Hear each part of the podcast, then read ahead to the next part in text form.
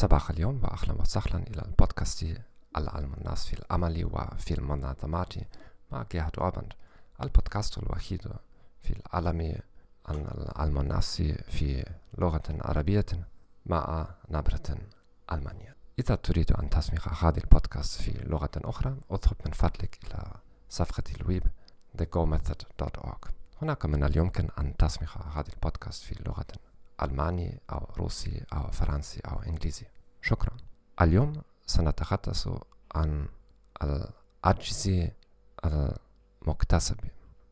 العجز المكتسب هو ظاهرة تعمل البحث عنها لأول مرة مع الحيوانات. في المختبر تعرضت الحيوانات لصدمات الكهربيات لا يمكن التنبؤ بها ولا يمكن تجنبها. بعد ذلك لم يعد يبحث هؤلاء عن مناطق أمنة. حتى لو كانت هناك فيما بعد مثل هذه المناطق الأمنة. العجز المكتسب أيضا في الناس.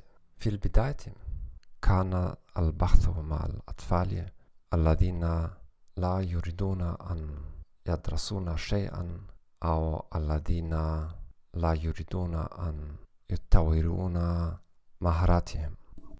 ومع ذلك يعاني كل شخص بالغ تقريبا من العجز المكتسب أيضا.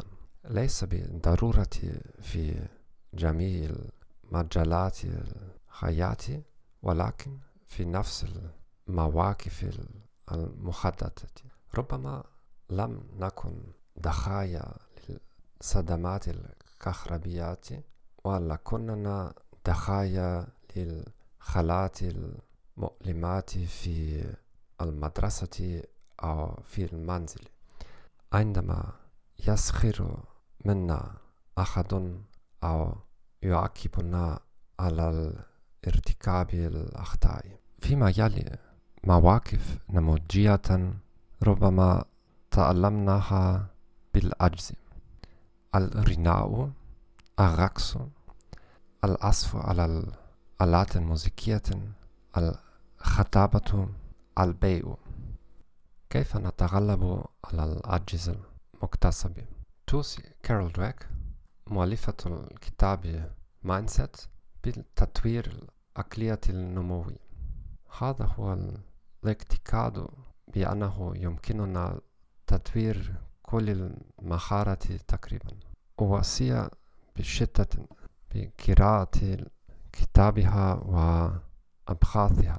شكرا أن سمعت هذا البودكاست.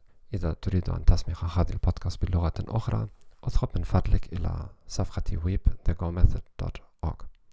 مع السلامة.